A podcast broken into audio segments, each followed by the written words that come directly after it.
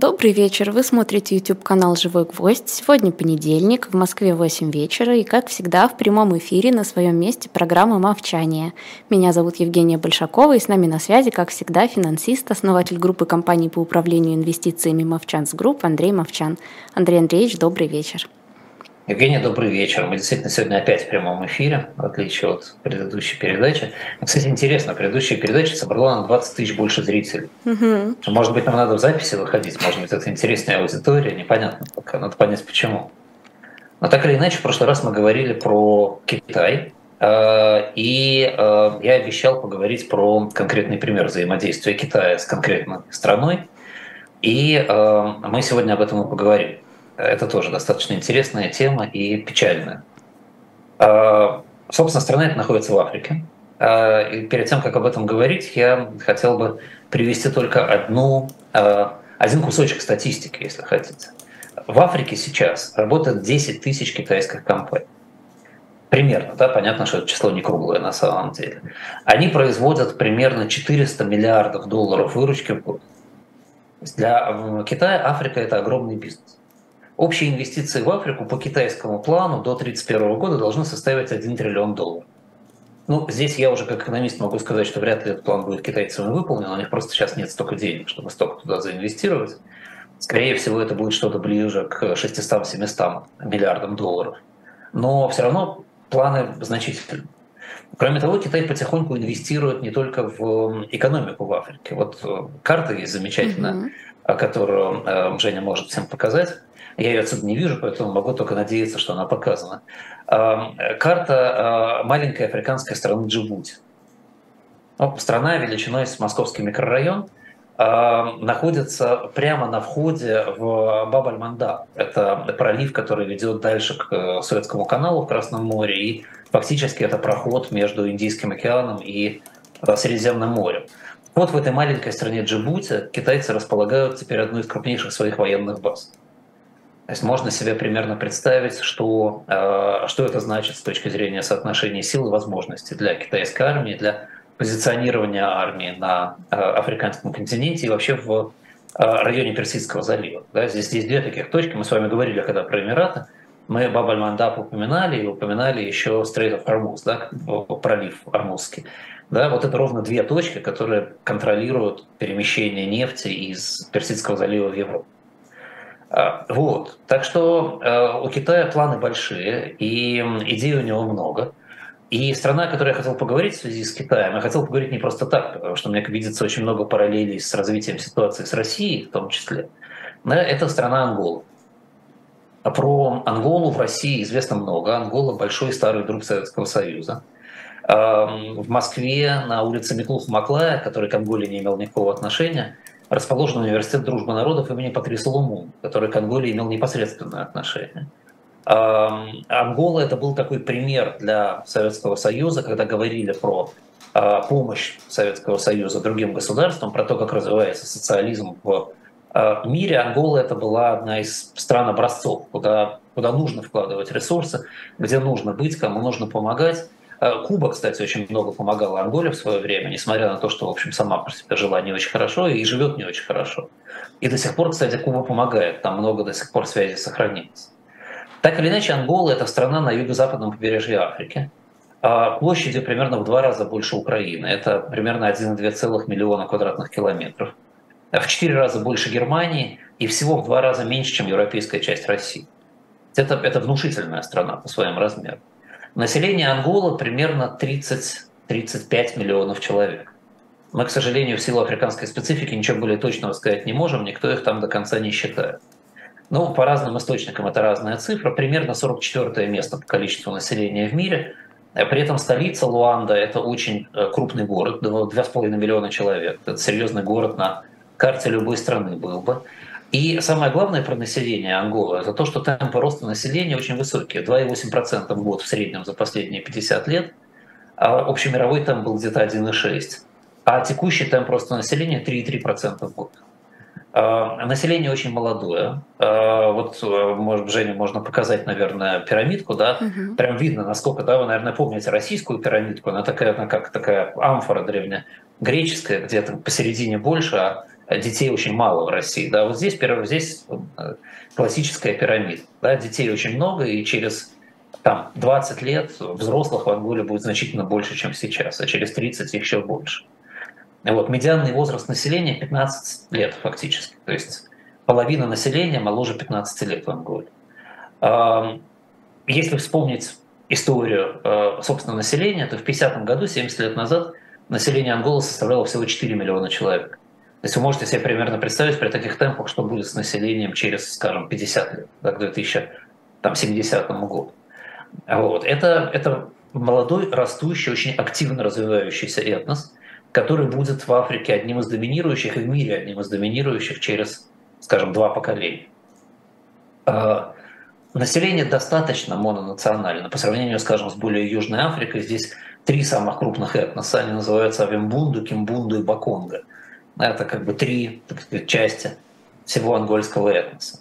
При этом государственный язык там португальский, что естественно, потому что это было португальской колонией. И в Анголе больше людей говорит на португальском как на родном, чем в самой Португалии. Ну, то же самое касается Бразилии в том числе. Да? Португалия вообще страна, которая экспортировала свой язык очень активно. Вот. Страна эта очень богата полезными ископаемыми, как почти большинство стран, о которых мы с вами разговариваем обычно. Да, потому что наиболее интересные события, конечно, в ресурсных странах всегда происходят. Прежде всего, она богата нефтью и газом. На сегодня Ангола в Африке уступает по производству нефти только Нигерии. Кроме нефти добываются алмазы, золото, медь, уран, фосфаты и так далее, и так далее, и так далее. Богатая страна, действительно. При этом воловой продукт Анголы составляет 67 миллиардов долларов. А это он сегодня 67 миллиардов, а в 2014 году, когда нефть была на пике, то перед самым падением цены на нефть он был в два раза больше, 137 миллиардов долларов. То есть фактически Ангола в долларах э, испытала падение в два раза своего ВВП за 10 лет. При этом темпы роста не нефтяного ВВП все это время составляли примерно 1% в год. И в этом смысле Ангола похожа на Россию. Это, это, наверное, первое сходство с Россией. Действительно, российский нефтяной ВВП тоже стагнирует уже много лет и никак не может начать никуда расти. А, ВВП на человека в Анголе равен а, чуть менее чем 2000 долларов. И надо сказать, что это, конечно, плохо, да, и дальше мы будем много говорить о том, как все плохо.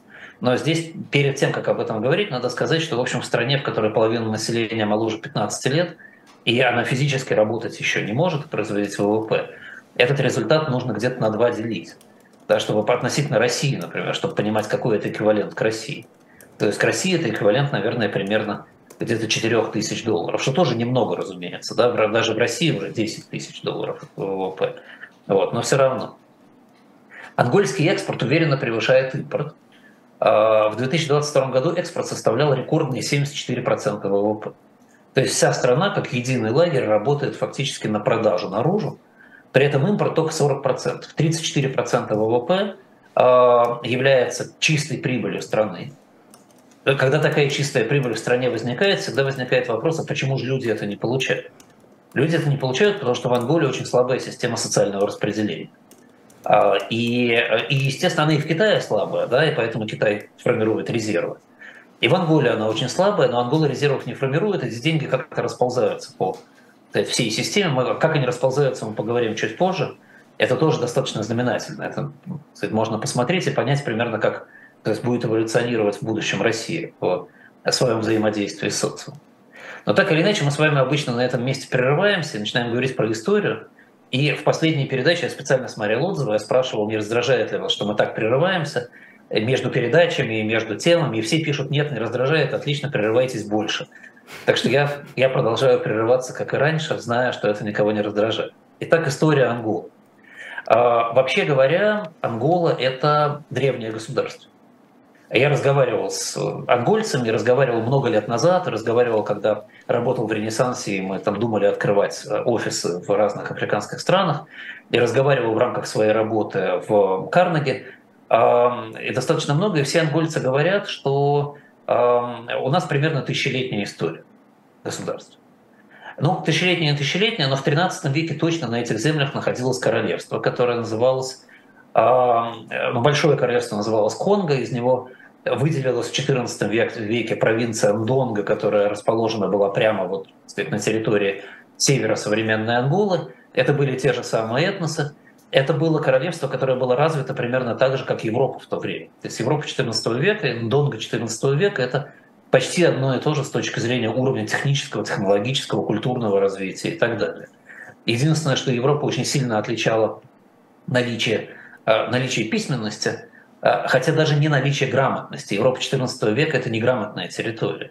Если вы помните знаменитый роман Умберто Эко «Имя Розы», то там как раз среди э, священников этого монастыря, в котором происходит действие, идут дискуссии на тему о том, вообще полезно ли людям уметь читать. Или людям все-таки вредно уметь читать, и нельзя разрешать им уметь читать. Вот такие, это, это, это было, кстати, до XIV века, по-моему, это 13 век, имя Роза. Я могу ошибаться, здесь наверняка вы меня поправите в комментариях, но что-то около этого. Но, но вот королевство Ндонга, оно примерно по грамотности было примерно на том же уровне в этот момент. А португальцы в 15-16 веках пытались э, эту территорию захватить и колонизировать, и у них ничего не получилось. И более того, даже Паулу Диаша, который был известным португальским конкистадором, который пытался эту территорию захватить, э, войска Ндонга взяли в плен. То есть, в принципе, это было достаточно серьезно и в военном смысле держава. Но дальше на э, это королевство напали племена с востока, кочевые африканские племена. Это было примерно как вторжение Орды на Э, территорию Восточной Европы. Только вторжение Орды было, если я правильно помню, в XIII веке, а это было в XV веке, чуть позже. И э, для того, чтобы справиться с вторжением кочевников, португальцы были приглашены королевством Донга как союзники. Ну, европейцев приглашать как союзников вообще опасно, мы с вами это знаем.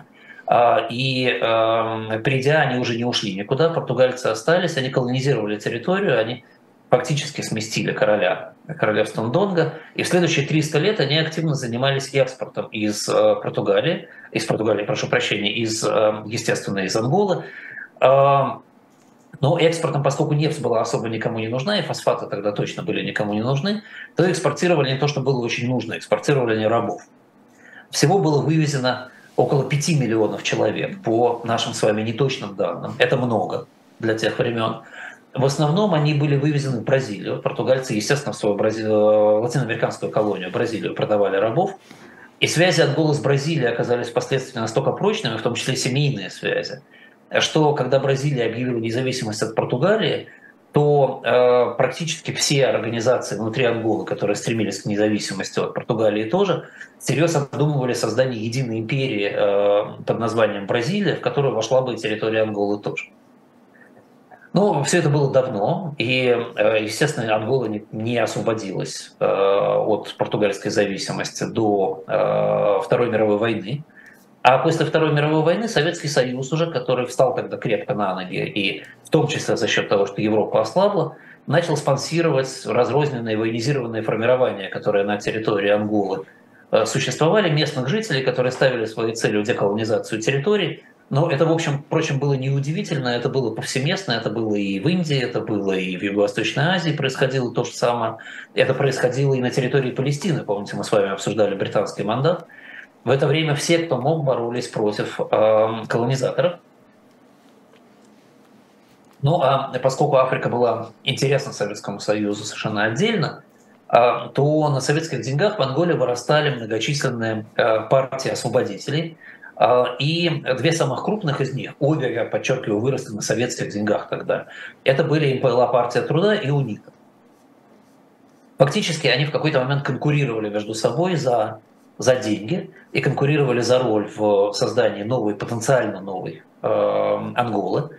Э, Португалия боролась с этими оппозиционными движениями. Португалия после войны оказалась э, диктатурой, э, диктатурой Салазара, общеизвестная, э, такая, так сказать, мирная диктатура, как бы, которая мирно потом и разрешилась, эм, да, и закончилась э, без э, особых военных действий. Но тем не менее, пока диктатура была, Португалия никуда не хотела уходить, а э, местные патриотические силы, так же как в Афганистане в свое время было, они, во-первых, враждовали между собой за потенциально будущую власть, а во-вторых, они подбирали себе спонсоров по вкусу и постепенно специализировались на спонсорах.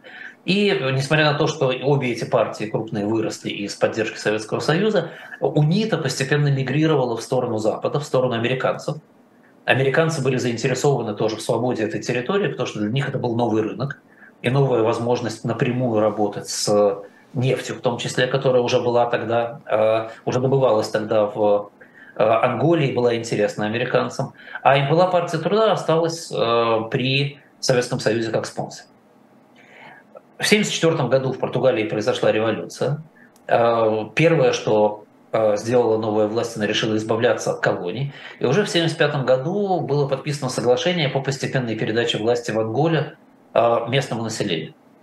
Естественно, как это было во многих других местах, э, на этой территории тут же началась гражданская война. Начались бои между МПЛА, которая захватывает власть в этот момент. Почему? Потому что МПЛА очень разумно перед тем, как Португалия согласилась подписать эти соглашения, заняла территории, которые были, может быть, не самыми интересными с точки зрения географической, но территориями, на которых была нефть.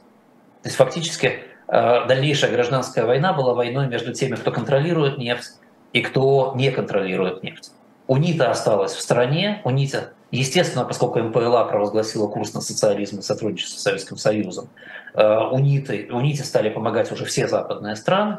Э, и с 1975 года и по фактически по 2002 год, это к вопросу о длине гражданских войн и вообще о длине войн потенциальных, в Анголе продолжается гражданская война. Гражданская война, естественно, идет в основном за нефть. Добыча нефти началась еще в 50-х годах. Там начала добычу португальская компания «Сокор», такая нефтяная. Она в свое время создала дочернюю фирму, которая так и называлась «Ангол», Э, которая э, эту добычу производила, и деньги от добычи нефти, прибыль от добычи нефти инвестировалась обратно в территорию Анголы. В 50-е 60-е годы в Анголе строились гидроэлектростанции, транспортная инфраструктура, запускалась добыча другого сырья. И вообще с 61 по 73 год, у меня нет данных по, с 50-х годов, к сожалению, да, но эти данные тоже очень показательны. С 61 по 73 год средний рост ВВП Анголы порядка 5%, 4,7%.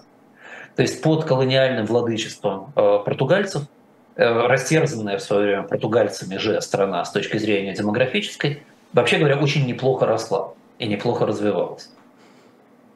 А в 1973 году нефть была на первом месте среди экспортируемых товаров.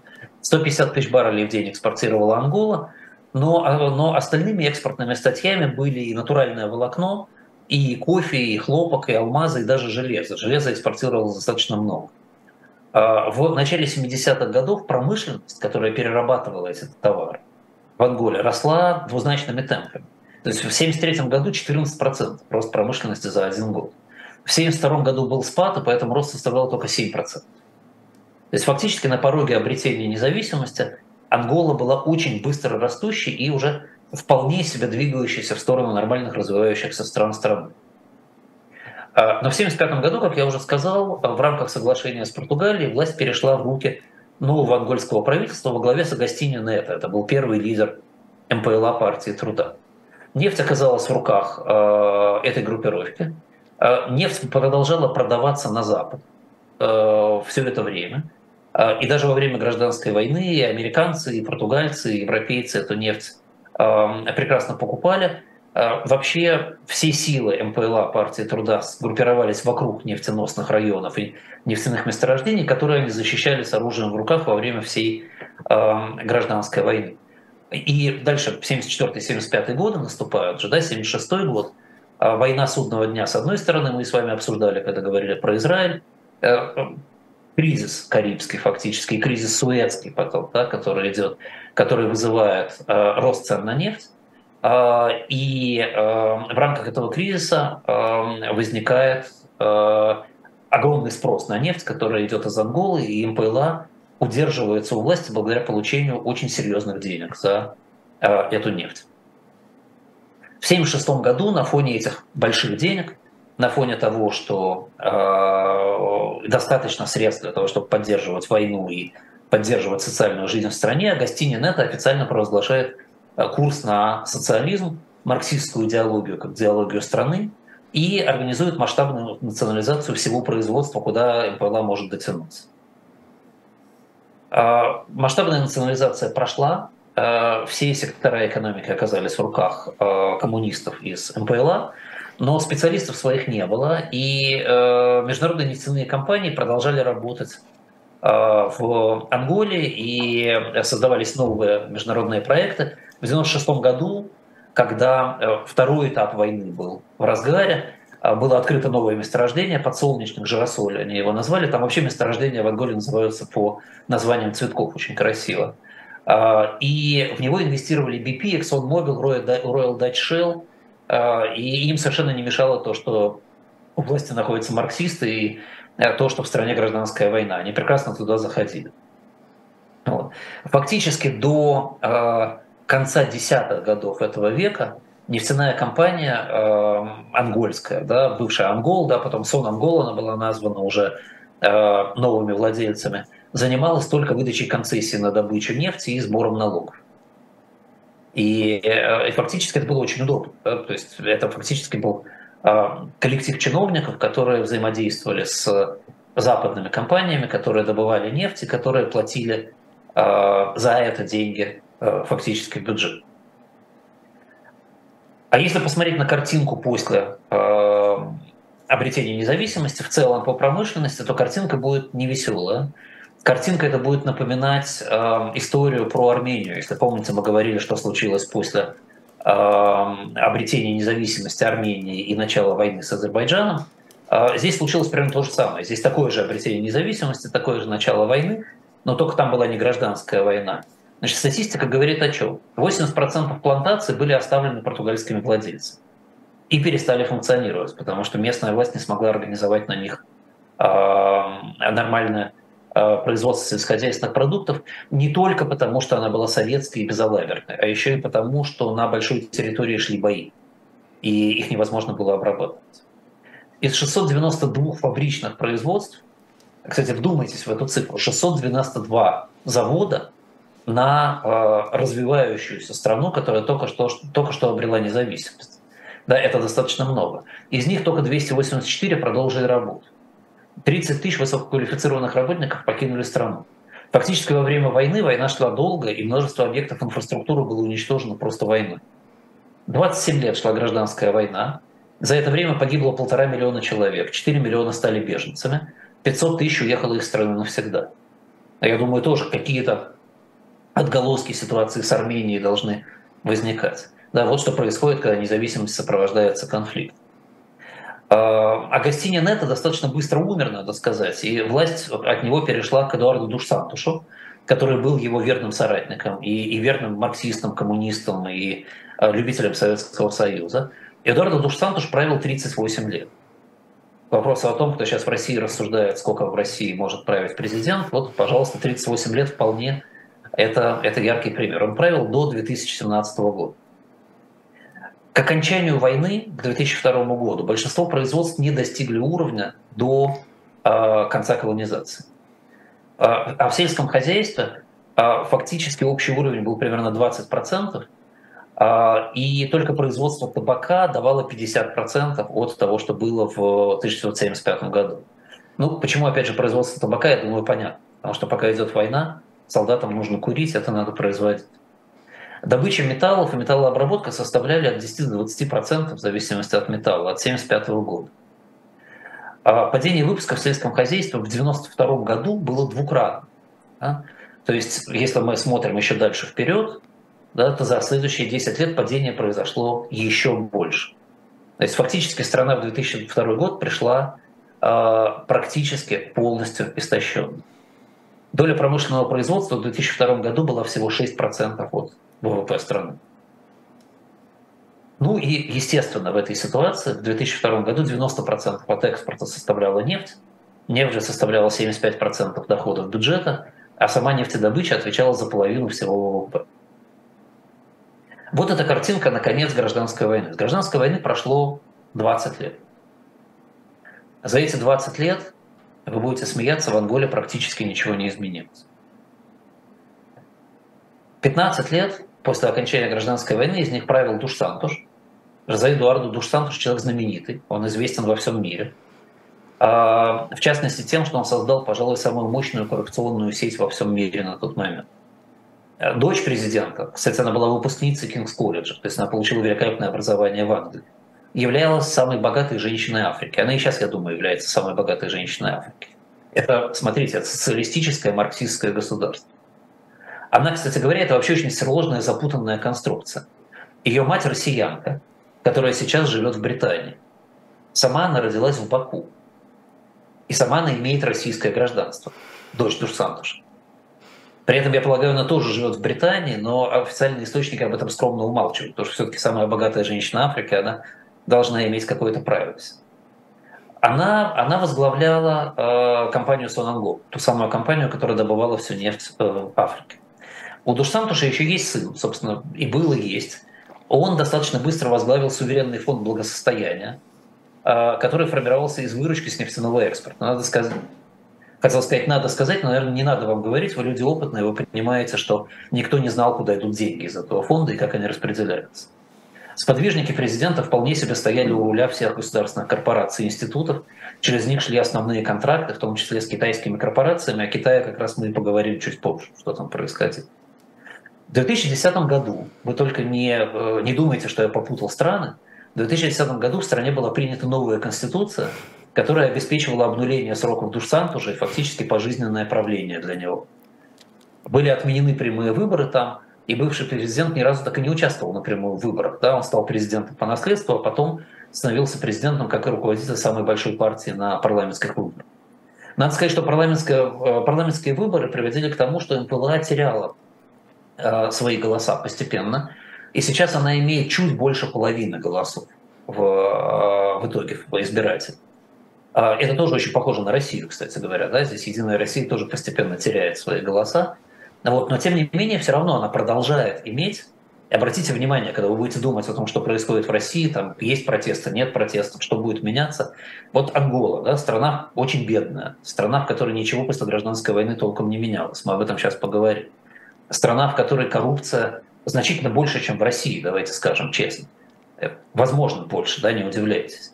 А, и тем не менее, да, вот за правящую партию голосуют больше половины э, населения. И там надо сказать, что выборы, они как раз сравнительно проходят э, открыто. Да? То есть это, это плюс-минус, в общем, адекватные голоса избирателей.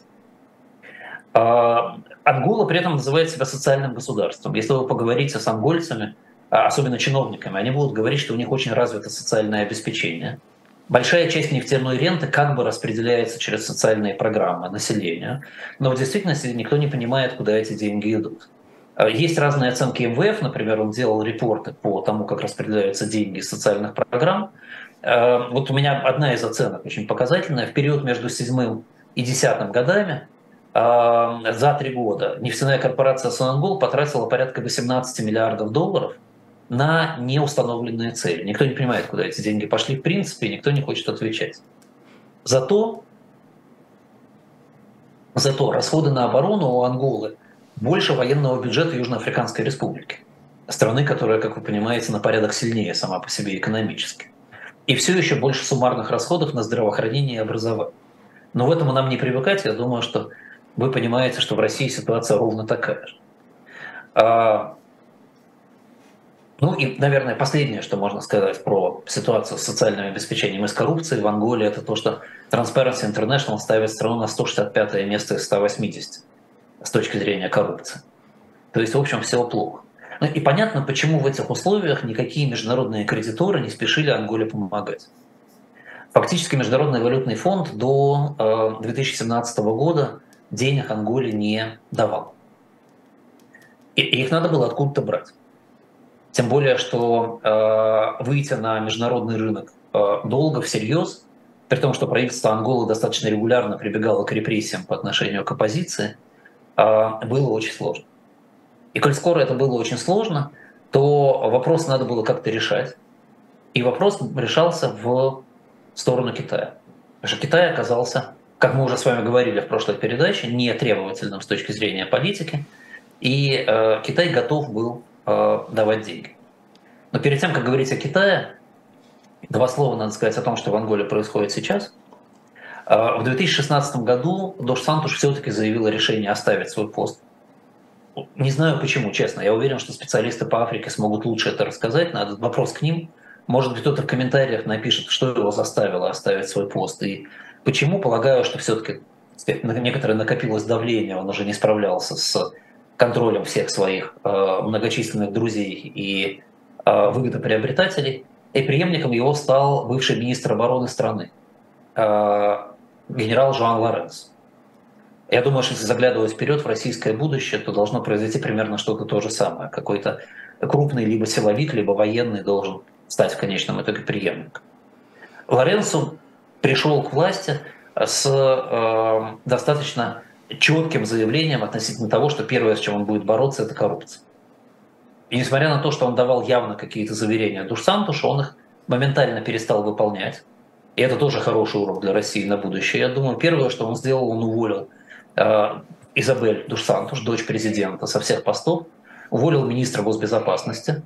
В этой ситуации э, военные оказались сильнее, да, чем госбезопасность. В России, возможно, ситуация будет обратной, да, но это нам еще предстоит увидеть.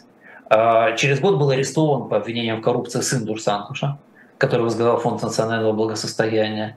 Экс-президент фактически бежал из страны вместе с семьей после этого. А после этого МВФ зашел все-таки в Анголу и начал давать деньги. Всего он дал на сегодняшний день Анголе где-то около 4 миллиардов долларов. Но уровень коррупции в Анголе, кажется, не очень сильно изменился, а Лоренцо просто расставил своих людей и своих родственников на все посты, на которых раньше были люди родственники Дурсанкуша. И в этом положении Ангола сегодня существует. Так вот, про Китай. А, Ангола все это время, начиная где-то с 2000-2001 года, остается заемщиком китайских банков. Общим правилом кредитных отношений этих двух стран стала выдача кредитов под низкий процент под залог нефти. Примерно то же самое мы наблюдаем в Венесуэле, в других странах. Фактически под залог сырья э, банки Китая очень хорошо кредитуют. Значит, эти кредиты давались под ставки LIBOR плюс полтора процента. То есть, ну, так может взять кредит компания, у которой инвестиционный рейтинг фактически. А, то есть Китай э, давал на заведомо более хороших условиях, чем, чем они могли бы быть для Анголы у любого другого кредитора. И в этом смысле, естественно, выигрывал первую позицию. А, часть долго покрывалась поставками нефти, 15 тысяч баррелей в день, потом 10 тысяч баррелей в день, а потом, когда во время кризиса 2008 года цена на нефть упала, эти поставки в счет кредитов доходили до 100 тысяч баррелей в день, то есть фактически 7-8% от производства нефти в Анголе. Но, тем не менее, в 2009 году на фоне растущего дефицита бюджета из-за падения цен на нефть Китай открыл новую кредитную линию в 6 миллиардов долларов. В 2008 году China Development Bank представил еще полтора миллиарда долларов на строительство жилья и транспортной инфраструктуры. То есть фактически то, что мы видели с вами в других регионах, в Анголе Китай проделывал то же самое. Он шел и опутывал э, своими конструкциями, своими кредитами, своими проектами Анголу постепенно, спокойно, с улыбкой, вежливо а каждый раз демонстрируя, как он хочет помогать стране в ее развитии. Кстати, чуть-чуть отвлекаясь в сторону, я думаю, что вы слышали новости. Сейчас только что э, прошла большая встреча между руководством Китая и руководством центральноазиатских стран, где было сказано очень много интересного. В том числе было сказано, что Китай приоритизирует инфраструктуру в Средней Азии, Центральной Азии, да, прошу прощения опять, э, инфраструктуре в России – и э, строительство газопроводов, дополнительных газопроводов из Туркменистана он готов финансировать и разрабатывать и делать прямо сейчас, в то время как э, есть фактический отказ от э, инвестирования и соучастия в строительстве силы Сибири-2. Да, это тоже интересное звено, как Китай приоритизирует свои интересы. Но вот в Анголе он всегда был, да, последние 20 лет, и никогда не отказывался от этих приоритетов. China International Fund всегда выдавал дешевые кредиты на строительство, опять же, против поставок нефти. А, всего общий объем выданных только в 2000-е годы средств был равен почти 10 миллиардам долларов оттуда. За это, на эти деньги построили 215 тысяч домов в столице и 17 провинциях, создавали инфраструктурную и индустриальную зону в Виане, недалеко от Луанды, построили новый аэропорт в Луанде и так далее, и так далее, и так далее. Вот, был построен самый большой госпиталь страны и другие медицинские центры, и а, больницы подверглись реконструкции и поставкам оборудования, улучшению а, различных логистических систем для обеспечения медицины. А, это не очень сильно, сразу скажем, помогло медицине в Анголе. Там и сейчас, скажем, детская смертность одна из самых больших в мире. И, в общем, больше, чем у стран с сравнимым ВВП на душу населения, но тем не менее этого было, это, это было сделано. А, кроме того, Китай обязался по долгосрочной программе посылать редкие медикаменты в ангольское учреждение, и, и он продолжает это делать и сейчас. Фактически крупнейший университет в Луанде имени Агастинина это был построен на китайские деньги. Китай же финансировал покупку сельскохозяйственной техники и строительство ирригационных систем в традиционно земледельческих провинциях.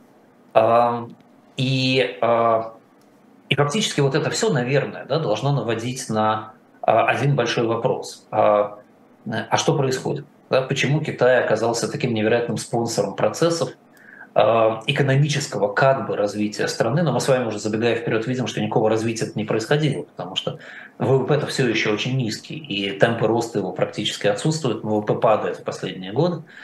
Вот. Ответов, ответов здесь два. Первый ответ будет достаточно простым.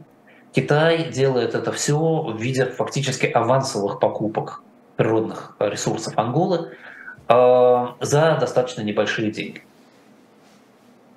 Уже в нулевые годы Китай стал вторым по величине импортером после Португалии из Анголы. А после 2004 года, как раз когда была представлена первая кредитная линия, импорт нефти из Анголы очень сильно вырос. Э, уже в 2007 году, когда, помните, был пик нефти, Продажа нефти в Китай приносила 26% всей экспортной стоимости нефти Анголы. В 2008 году экспорт нефти в Китай составил 72% товарооборота этих стран, и Ангола стала крупнейшим поставщиком нефти в Китай. В 2008 году доля ангольской нефти на рынке Китая составляла 14%. То есть фактически Китай, не завоевывая, не требуя никаких политических изменений, не вмешиваясь во внутренние дела Анголы, превратил Анголу в э, своего нефтяного поставщика э, по очень небольшой цене, потому что все это шло в оплату кредитов и все это взаимозачитывалось. Фактически страна в этот момент продавала Китаю на 19 миллиардов больше, чем покупала.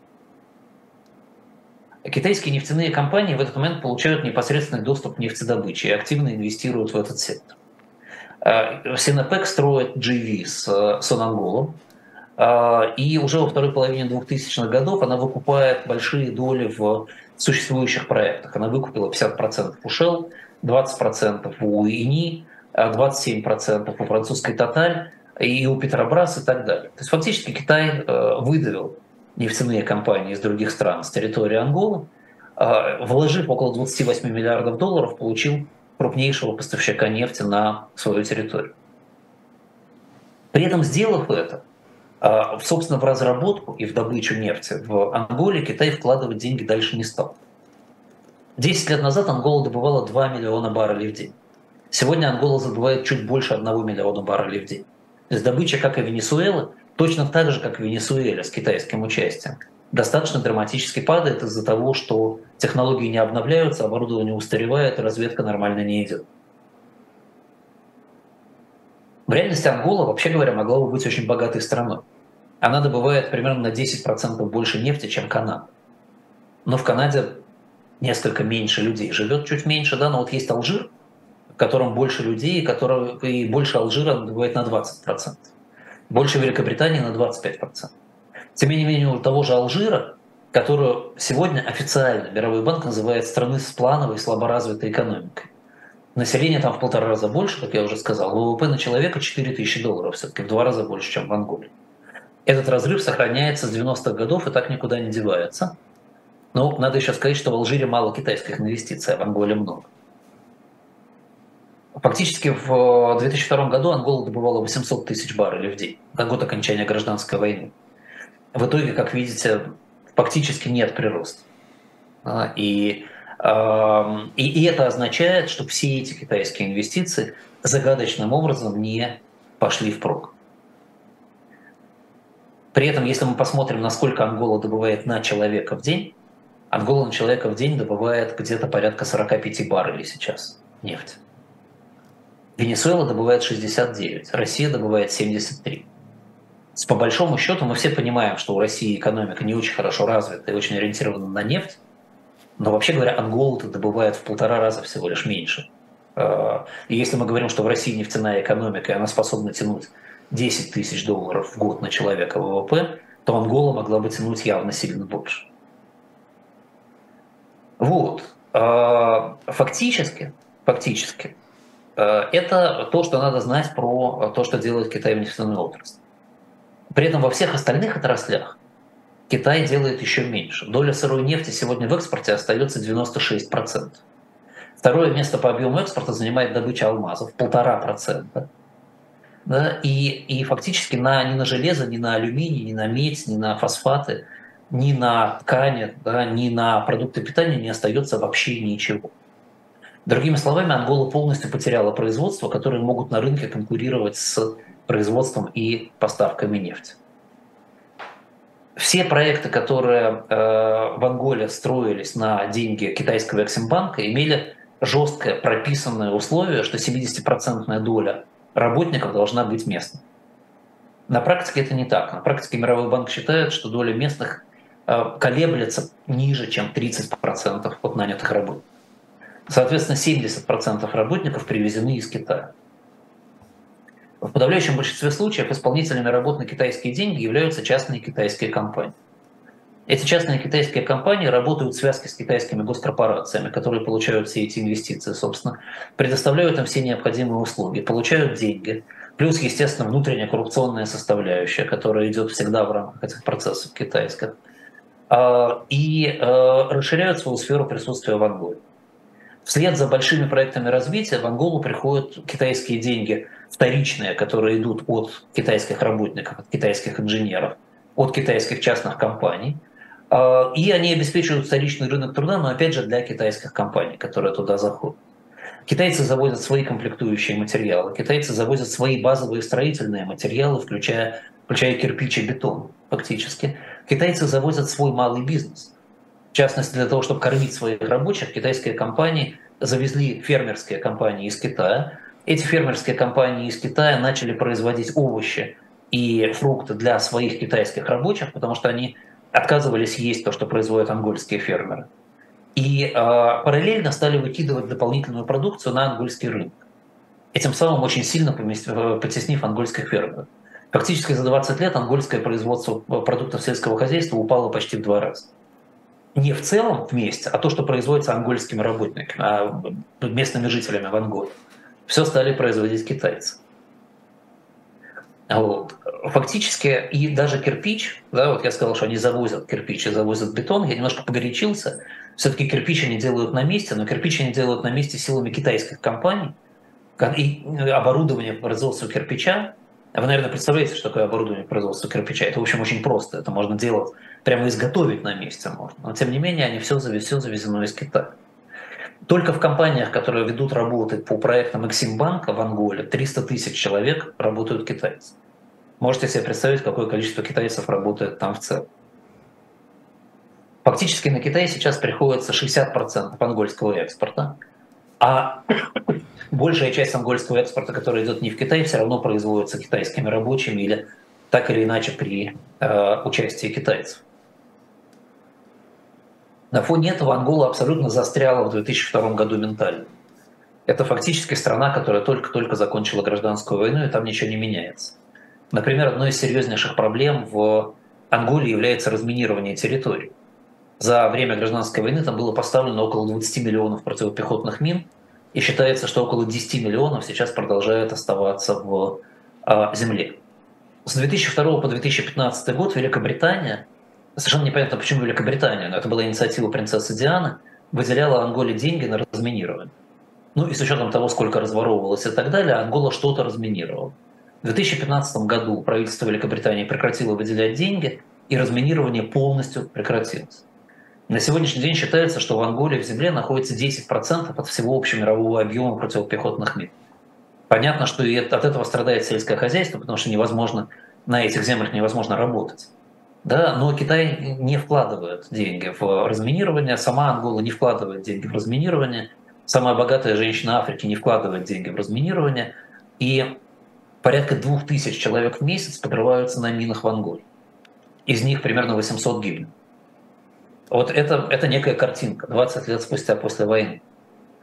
А в 2021 году в стране а, ВОЗ провел опрос населения относительно знаний и отношения к СПИДу. В Анголе в год умирают 13 тысяч человек от СПИДа. Это 6% всех смертей в стране. 25 тысяч человек заражается. А при этом 46% сельского населения никогда не слышали про СПИД вообще. То есть на вопрос, что вы знаете про СПИД, они говорили, а что это? 80% жителей не могли ответить на вопрос, как предотвращается распространение СПИДа, как предохраняться от заражения. А вообще средняя продолжительность жизни в стране все еще 63 года, у мужчин 60 лет. И это 161 показатель из 185 стран мира. 11% смертей в Анголе от пневмонии, это чистая нехватка антибиотиков, очевидно. 8% от туберкулеза, это понятно, что это тоже признак э, бедной страны. 7,5% от диарейных заболеваний, но это тропики, тут никуда не денешься. Но каждый 25 человек, 4% людей умирает в ДТП. При том, что машин в Анголе, в общем, не очень много. Это говорит о том, как вообще организована логистика в стране и как организовано в том числе дорожное движение. Для сравнения, в том же Алжире, который э, не пользуется такой большой китайской помощью, э, туберкулез не находится среди 50 самых частых причин смерти. СПИД находится на 49 месте, да, и, и там всего 193 смерти в год от СПИДа. В России, кстати, уж раз мы заговорили о СПИДе, СПИД на 14 месте, и от него умирают 22 тысячи человек в год. А, и это показатель, как видите, сравним с ангольским, как-то не парадоксально. Да, он меньше, конечно, да, население России примерно в 5 раз больше, да, чуть меньше, чем в 5 раз больше, чем в Анголе. То есть, в принципе, а, у нас на, на единицу населения в России умирают где-то там 8-10 раз меньше. Но все равно эта цифра завораживающая по величине. А вот насильственные смерти в Анголе умирают 3000 человек в год, а в России умирает порядка 12 тысяч человек в год. Это данные 2020 года, это не, это не данные после 24 февраля. И здесь мы практически сравнимы. То есть если мы будем говорить о том, что Ангола опасная страна с точки зрения преступности, ну, настолько же, насколько Россия, пример. Вот. Но так или иначе, страна сейчас является лидером по детской смертности. И детская смертность в Анголе, слушайтесь, больше, чем в Сомали и в Сьерра-Леоне. В странах, которые традиционно считаются одними из самых бедных стран в, а, в мире.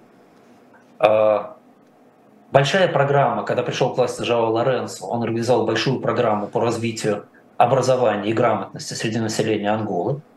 В этой программе обозначены приоритеты. Так вот, приоритетными провинциями, где надо развивать грамотность, являются провинции, где уровень грамотности взрослых ниже 40%. Тоже можете себе представить примерно, что в стране происходит с точки зрения развития. В 2022 году доля граждан Анголы, проживавших меньше, чем на 2 доллара в день, в городах составляла 32%, то есть каждый третий, в деревнях 54%, то есть каждый второй. При этом в стране я говорил, что происходит с сельским хозяйством, а больше половины зерновых в Анголу завозится. При том, что до 1975 года Ангола себя обеспечивала всеми видами продуктов питания. Согласно опросам, в 25 странах Африки в среднем 63% населения одобряют китайские действия на континенте.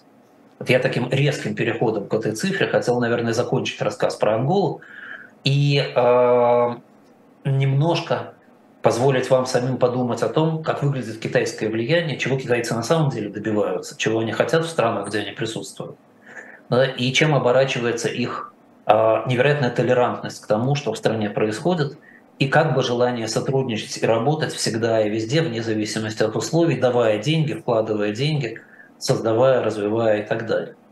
Почему-то, и я думаю, что вы сами можете легко объяснить, не надо тратить на это время, почему-то э, впрок социумом такая китайская поддержка не идет. И у меня нет никаких сомнений, что э, активно расширяющееся взаимодействие России с Китаем и дружба с Китаем не могут привести никаким другим результатам. Не в том смысле, что Россия превратится в Анголу, конечно, а в том смысле, что ожидать от э, Китая какой-то помощи России в социальном, экономическом развитии, в процветании, в становлении России как страны, которая является развитой экономикой, ожидать совершенно не стоит. Скорее наоборот, мы будем видеть картинку примерно такую же, как мы видим в Анголе. То есть проектов будет все больше, ориентация в экспорте будет все более высокой, отчуждение от других стран будет все более высоким, зависимость от импорта будет продолжать расти, количество китайских работников будет увеличиваться, количество китайских производств будет увеличиваться, местный персонал будет потихоньку оттесняться от возможности что-то создавать и зарабатывать и так далее, и так далее, и так далее, и так далее. Вот, это вот такая история про Китай, про Анголу, про э, то, что сказать, там происходит, то, что может происходить у нас. Э, я два слова хотел сказать про наше будущее некоторое, да, о том, что я э, хочу в ближайшее время рассказывать в передачах, потому что, опять же, да, я залез в комментарии и увидел, что в этих комментариях есть на самом деле очень четкий тренд на несколько вопросов, которые вы меня просите осветить. А, и вот в ближайших передачах я обязательно это сделаю, потому что мы работаем для вас. Э, я, я не хочу рассказывать, что интересно мне, я хочу рассказывать, что интересно вам, тем более, что интересно нам примерно одни и те же вещи. Ура! Да, и вот смотрите, как выглядит список, который я для себя сейчас сделал. А, помимо новостей, конечно, о которых мы тоже с вами будем говорить, кстати, к вопросу о новостях, надо же сказать, мы же говорили о потолке госдолга, так вот, uh республиканцы и демократы договорились, как мы с вами и ожидали, договорились быстро, они должны провести через Конгресс и Сенат там буквально на днях, то есть все в порядке, можно выдыхать. Всем, кто боялся дефолта, можно выдыхать особенно. Вот, но возвращаясь, кроме новостей, мы будем о них обязательно говорить, но кроме новостей мы будем с вами говорить о следующих темах. Мы с вами поговорим в ближайшей передаче об экономике американских университетов. Я уж не знаю, почему так это волнует россиян, но вот очень много вопросов было, и мы обязательно поговорим. Это очень интересная вещь. Там очень много а, для вас наверняка будет нового и неожиданного о том, как это устроено. А, очень много запросов на экономику штата Техас. Я не знаю, то ли все россияне собрались переселяться в Техас, то ли он завораживает своей романтикой вестернов, но вот тем не менее. Экономика Техаса очень интересная тоже. Там есть о чем поговорить, есть чему удивиться, есть над чем посмеяться, есть за что порадоваться. Поговорим в ближайшие передачи. Следующим в рейтинге идет экономика Индии. Вот это на самом деле очень сложная тема да, потому что весь разговор про экономику Индии, он должен идти под, э, в рамках рубрики «Как же так?». Потому что как бы есть все, и очень мало что получается. И, и действительно, для того, чтобы понять, почему, нам с вами придется очень подробно разбираться, что, как и, и, и где и как происходит внутри, и почему, и какие влияют силы, и какие влияют политические и экономические факторы. Я думаю, мы с вами разберемся, поговорим обязательно, все, все будет. Дальше будем говорить про экономику стран Балтии. Давно и не дай бог, уже я обещали, назов... да. Да, абсолютно. И не дай бог я назову их Прибалтикой, так больше нельзя говорить. Вот, назову, извинюсь, если что, я человек старый, мне можно. А, три страны а, по, по эту сторону Балтийского моря, да, а мы про них в основном и будем говорить, потому что там с Швецией и Финляндией ничего нового особенно. Три разных абсолютно экономики, три группы очень серьезных проблем – мы одну фразу сказали в прошлой передаче про Прибалтику, если помните, про страны Балтии, что они очень много торгуют с Россией все еще. Да, и это только один из, одна из черт этих экономик. Там много очень интересных черт. Дальше у нас по рейтингу идет запрос на Канаду. Ну, Канада это просто, я Канаду изучал много и в рамках Карнеги, и в рамках работы с ресурсным экономиком. Всего расскажу, что знаю. Дальше запрос на Германию мы попробуем с вами поговорить про Германию в контексте разговора про экономику Украины тоже, потому что германская э, эпопея с углем – это как бы антипод украинской эпопеи с углем. я думаю, что мы поговорим про Германию, мы все поговорим про то, что там происходит, не только про уголь, конечно, но потом мы возьмем эту угольную тему и перейдем к Украине. Поговорим о том, что происходило в Украине до 22 года за время независимости. И, и нам будет очень легко это делать, потому что мы будем понимать, с чем сравнивать все время. Вот. А потом у нас еще будет тема, которая называется «Гражданская война в Соединенных Штатах Америки». Неожиданно вдруг всплыла почему-то, хотя вроде как уже все писали, все говорили, я писал про это много, у меня есть большая глава об этом в книге, вот, э, и так далее. Но, э, тем не менее, вопрос есть, вопрос, э, на самом деле вопрос серьезный, да, потому что э, в России почему-то до сих пор очень многие верят, что в Америке почему-то до сих пор утверждают, что гражданская война в Америке была из-за освобождения рабов. Значит, я могу вам сразу сказать честно, что, конечно, в Америке никто так в это не верит, и никто в этом не пишет, и в учебниках это не написано. И в Америке отлично понимают, что гражданская война была вообще не об этом, а совершенно о других вещах. И на самом деле рабов-то никто не собирался освобождать, так случайно получилось по дороге. И это я тоже расскажу, почему получилось, конечно. Да? Вот. Эта тема действительно очень интересная. А, и, и мы тоже до нее дойдем. Да, видите, у нас какой, какой план уже передач. План прям, да, на, на ближайшие полгода, мне кажется. Ну, посмотрим, посмотрим. А, но следующую передачу я хочу начать с темы, которая, может быть, не очень близка будет всем, но кому-то будет, безусловно, интересно. В основном инвесторам будет интересно, потому что до меня дополз отчет Goldman Sachs о опросе крупнейших семейных офисов мира относительно того, как они инвестируют. И э, мне кажется, этот отчет очень интересен, потому что он показывает тенденции крупных инвесторов, и в том числе, что они думают про то, как инвестировать. Вот. И полчасика на следующей передаче мы на это потратим, поговорим. Я расскажу про всякие разные забавные идеи, которые из этого мира доносятся, а, а потом пойдем по программе. И, а сегодня мы на этом должны заканчивать. Э, спасибо вам за внимание. А, и встретимся мы, кажется, через неделю. Да, спасибо большое, Андрей Андреевич. Андрей Мовчан, финансист, основатель группы компаний по управлению инвестициями Movchan's Group. Обязательно подписывайтесь на «Живой гвоздь», чтобы не пропустить все эти интересные передачи, которые Андрей Андреевич нам проанонсировал. Я Евгения Большакова. Увидимся в следующий понедельник.